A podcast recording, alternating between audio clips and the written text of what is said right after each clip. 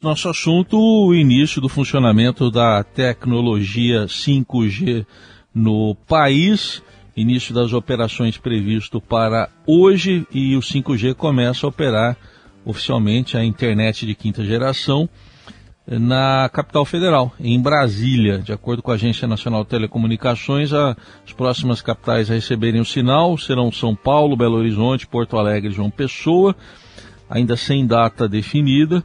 A, Anatel disse que o, pra, o serviço estará disponível em 80% da capital federal, principalmente no plano piloto, e a expectativa é de que essa tecnologia possa aumentar em até 10 vezes a velocidade da internet, internet móvel dos aparelhos. O, o, prazo inicial era 31 de julho, mas ocorreram dificuldades logísticas, agora foi estendido então para 29 de setembro. Para entender um pouco melhor como vai funcionar o 5G, a gente convidou para uma conversa professor Carlos Nazaré Mota Marins, que é diretor do Instituto Nacional de Telecomunicações, o Inatel. Bom dia, professor. Obrigado pela presença aqui na Eldorado. Bom dia, Raíssa. É um prazer estar aqui com você, com todos os ouvintes, né, para a gente falar de um tema tão importante, não só para o Brasil, mas para o mundo como um todo. Bom, inicialmente a gente falar do 5G, o senhor tem algum balanço hoje é, no Brasil? O que está vigorando mais entre os usuários? Tem gente que está ainda em tecnologias tipo 2G, 3G ou está todo mundo mais adiantado? Não, ainda existe no Brasil né, uma divisão é, significativa entre as tecnologias. O 2G não é mais é, tão significativo assim na realidade brasileira, mas o 3G e o 4G são aqueles que vigoram dentro do que diz respeito às redes implantadas no país. As cidades maiores, né, as médias e grandes cidades, já operam quase que né, com uma é, superioridade significativa do 4G. Mas nas pequenas cidades, ainda existem algumas que são atendidas pelo 3G. Tá, então falando agora do 5G, basicamente qual a, qual a diferença dele para esses. Vamos, vamos pegar esses dois modelos, o 3G e o 4G, qual é a principal diferença dele? É, quando surgiu a comunicação móvel, é, aí, aí voltando um pouquinho lá desde a primeira geração, né, a intenção era só conectar pessoas. Né? Na segunda geração, ela se tornou digital. Na terceira geração, começou a ter aí tráfego de dados. Mas na quarta geração, que a gente começou a ter os smartphones realmente com uma, uma capacidade de, de taxa de transmissão maior, que permitiu o surgimento de aplicativos e, consequentemente, um acesso mais intenso a todo e qualquer tipo de é, é, informação contida na internet. A diferença do 5G com relação a todas as outras é que à medida que o tempo foi passando e as tecnologias foram melhorando, a gente se preocupou apenas com o aumento de taxa. Mas o 5G é uma tecnologia disruptiva, por três motivos. Primeiro, porque aumenta bastante a taxa. Né? Dependendo da configuração da rede, as taxas podem ficar até 100 vezes maiores do que no sistema 4G. O segundo ponto é que o número de usuários e, consequentemente, o número de dispositivos né, que pode ser é, conectado através da tecnologia 5G aumentou muito. Hoje se fala numa nova possibilidade que é não só conectar pessoas, mas conectar coisas. Você vai poder ter o seu carro conectado, a sua casa conectada, vai poder utilizar sensores biométricos para o seu treino na academia. E aí, consequentemente, estima-se que cada usuário de telecomunicações terá 10, 15 coisas né, conectadas no mundo de telecomunicações. Isso dá a possibilidade da indústria, do agro, da saúde, né, das cidades inteligentes também conectarem dispositivos através da internet das coisas. E o 5G é, tem a capacidade de processar a conexão né, e viabilizar a conexão de bilhões de dispositivos simultaneamente, o que não é possível nas outras gerações. Né? E o terceiro aspecto bastante importante do 5G é que ele tem uma capacidade de instantaneidade, ou seja, toda a rede de telecomunicações ela tem um atraso, né? E esse atraso inviabiliza alguns tipos de aplicações. Né? É, o pessoal chama normalmente esse atraso de é, é, um limitador né, no que diz respeito à implementação de soluções que o pessoal já fala como sendo soluções de futuro, como o carro autônomo. Né? Uhum. Né? Quando você tem uma rede muito rápida, com baixo atraso, baixa latência, você tem como fazer o carro autônomo, tem como fazer uma cirurgia remota.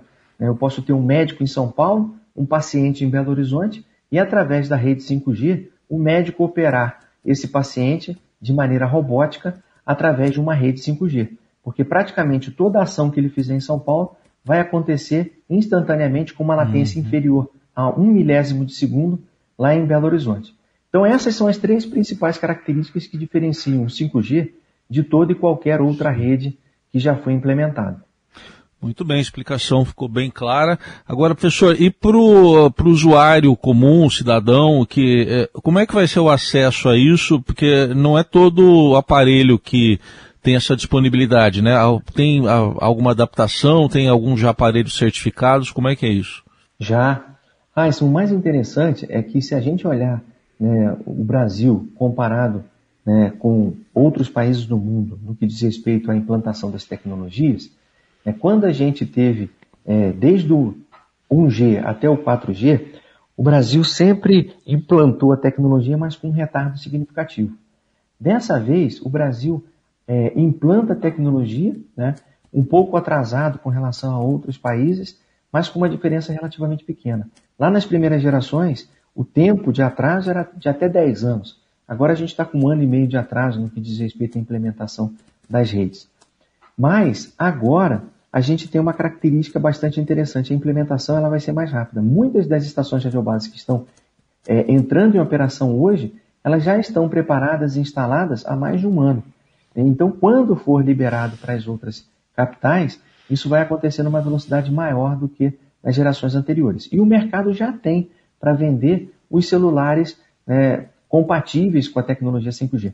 Quem tem um celular da quarta geração, terceira geração, né, ele não vai ficar inoperante, ele vai continuar sendo né, é, viável e sendo utilizado. Mas quem quiser utilizar a tecnologia 5G precisa trocar o seu celular e comprar um celular adaptado para isso. E em, em, termos de custos, o que, que o senhor consegue eh, prever envolvendo custos de aparelhos, custo de pacote de dados? Isso muda muito? É, em termos de aparelho, sempre tem um comportamento no mercado de eletroeletrônico. Né? Quando começa uma nova tecnologia, ela começa um pouquinho mais cara. À medida que ganha escala, né, ela tende a, a reduzir. Quem compra hoje os modelos mais sofisticados dos principais fabricantes de telefone celular do Brasil e no mundo já estão comprando é, com a tecnologia 5G. A tendência é que dentro de um ano, um ano e meio, o varejo, né, as empresas de varejo brasileiras já vão estar oferecendo uma quantidade, uma gama de modelos maiores, é, com mais e menos sofisticação e, consequentemente, nós vamos ter é, equipamentos mais baratos. Então, em um ano e meio, a gente já vai ter equipamentos né, de 5G com preços parecidos com aquilo que a gente já tem hoje de 4G e com uma diversidade de modelos maiores. Ou seja, desde é, soluções mais complexas e mais é, sofisticadas até soluções mais simples, mas que né, com um preço mais barato conseguem viabilizar para o usuário o uso do 5G. Agora, em termos de serviço, a tendência é que baixe né, o preço né, do acesso. É, ou então mantenha o preço do acesso com capacidades muito maiores. É, isso tem acontecido ao longo dos anos, ou seja, quando você troca de uma tecnologia para outra, muitas vezes você não percebe uma redução na tarifa, mas você tem aí um aumento da capacidade de acesso muito maior. Então é o que tende a acontecer com o 5G. E dessa vez eu acredito que numa intensidade muito maior, ou seja, a gente vai comprar muito mais banda pelo mesmo preço ou por menos. Interessante, né? Tudo isso na tecnologia tem um prazo, né? Mas a gente acompanhou isso no, nos outros modelos também, no 3G, no 4G. Agora, uh, uh, o senhor diria que, por exemplo, para a educação, que é um setor que uh, depois da pandemia passou, agora voltar às aulas presenciais, mas existe uma demanda, né, pelo ensino à distância. Isso melhora também para esse segmento, professor? Melhora muito, Raiz. É, se a gente olhar hoje, as ferramentas que nós temos para ensino à distância são ferramentas que, principalmente em função da pandemia, foram colocadas em uso a toque de caixa. Né? É, todas as escolas, as universidades precisaram mudar a sua rotina e entrar o mais rápido possível. No entanto, existem tecnologias disruptivas que vão ajudar muito no ensino, como a realidade virtual, a realidade aumentada. Só que para isso a gente precisa um pouco mais de banda. É, Existem já os óculos, existem já né, as tecnologias que viabilizam a realidade aumentada e a realidade virtual, mas com o 5G isso vai ficar muito mais fácil. E aí, consequentemente, nós vamos ter a possibilidade de simuladores, né, de vídeos educacionais que transportam o estudante da sua realidade, da sua casa, da sua escola, para qualquer parte do mundo e para qualquer conteúdo, em termos de é, simulação e visualização de conceitos. Então, nesse aspecto, eu acho que vai ser bastante importante. Eu acho que vale a pena também contemplar é, que no leilão que aconteceu, é, a Anatel acabou diferenciando de todos os demais leilões né, e colocando aí dentro das obrigações a necessidade das operadoras, né, das novas e das operadoras nacionais, que são as mais tradicionais, de cumprirem com algumas obrigações que atendem o setor educacional, as escolas públicas e, consequentemente, os estudantes em todo o Brasil. Aliás, falando nesse mercado também, professor, é, como é que o senhor vê a, a, concorrência, então? Pode ter um aumento da concorrência entre as operadoras? É, vai ter um aumento né, de concorrência, embora nos últimos anos a gente tenha visto né, a, a, o fatiamento da Oi né, e, consequentemente, muitos usuários da Oi sendo transferidos para as outras operadoras, como a Claro, a Vivo e a TIM, nesse novo leilão surgiram novas operadoras. Operadoras né, que atuam no Nordeste, que atuam em blocos regionais, né, como é o caso da Brisa e várias outras. Né, e com isso, nós vamos ter no cenário nacional né, é, as operadoras tradicionais, mas nos cenários regionais, né, no interior do Brasil, a presença de novas operadoras. E isso traz competitividade, isso traz redução de tarifa e traz também novas soluções. Eu acredito que o número de aplicativos vai aumentar muito, né? as redes de telecomunicações vão viabilizar a implementação né, das cidades inteligentes, né? as redes agora, né, pela própria característica do leilão, vão poder ser implementadas de forma privativa, ou seja, as indústrias vão poder utilizar o 5G né, para implementação de processos, o agro vai poder utilizar as redes privativas para implementação de soluções que aumentam a produtividade no mundo agropecuário. É, e aí, consequentemente, isso vai trazer competitividade e melhorias para diferentes verticais da economia. É a primeira vez que telecomunicações consegue, né, de forma bastante abrangente, atuar e melhorar o desempenho de todas as verticais da economia. Sim. Professor, para a gente concluir, é, ouvintes também têm dúvidas. Por exemplo, uma delas é se vai compensar ter a banda larga diante dessas vantagens do 5G. É, eu acredito que sim, Heisen, porque é, existe uma, uma característica muito interessante é, que é o Wi-Fi. Né? As tecnologias elas acabam não tomando uma ao lugar da outra, mas elas acabam criando oportunidades e a gente vê mais de uma, mais de uma tecnologia sendo utilizada no dia a dia. Quando você tem a fibra ótica né, é, sendo implementada, ela não é implementada única e exclusivamente para prover a banda larga doméstica mas, e, e empresarial, mas também para viabilizar a chegada das comunicações com mobilidade né, no extremo das redes.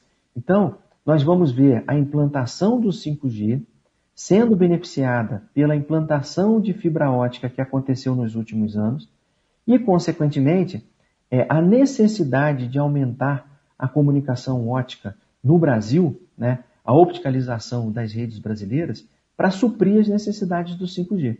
E aí, quando você aumenta a opticalização brasileira para suprir o 5G, inevitavelmente os serviços de banda larga fixa ficam mais baratos. E aliados com o Wi-Fi, você tem a possibilidade de, principalmente em ambientes privados, ter o benefício da mobilidade com banda larga.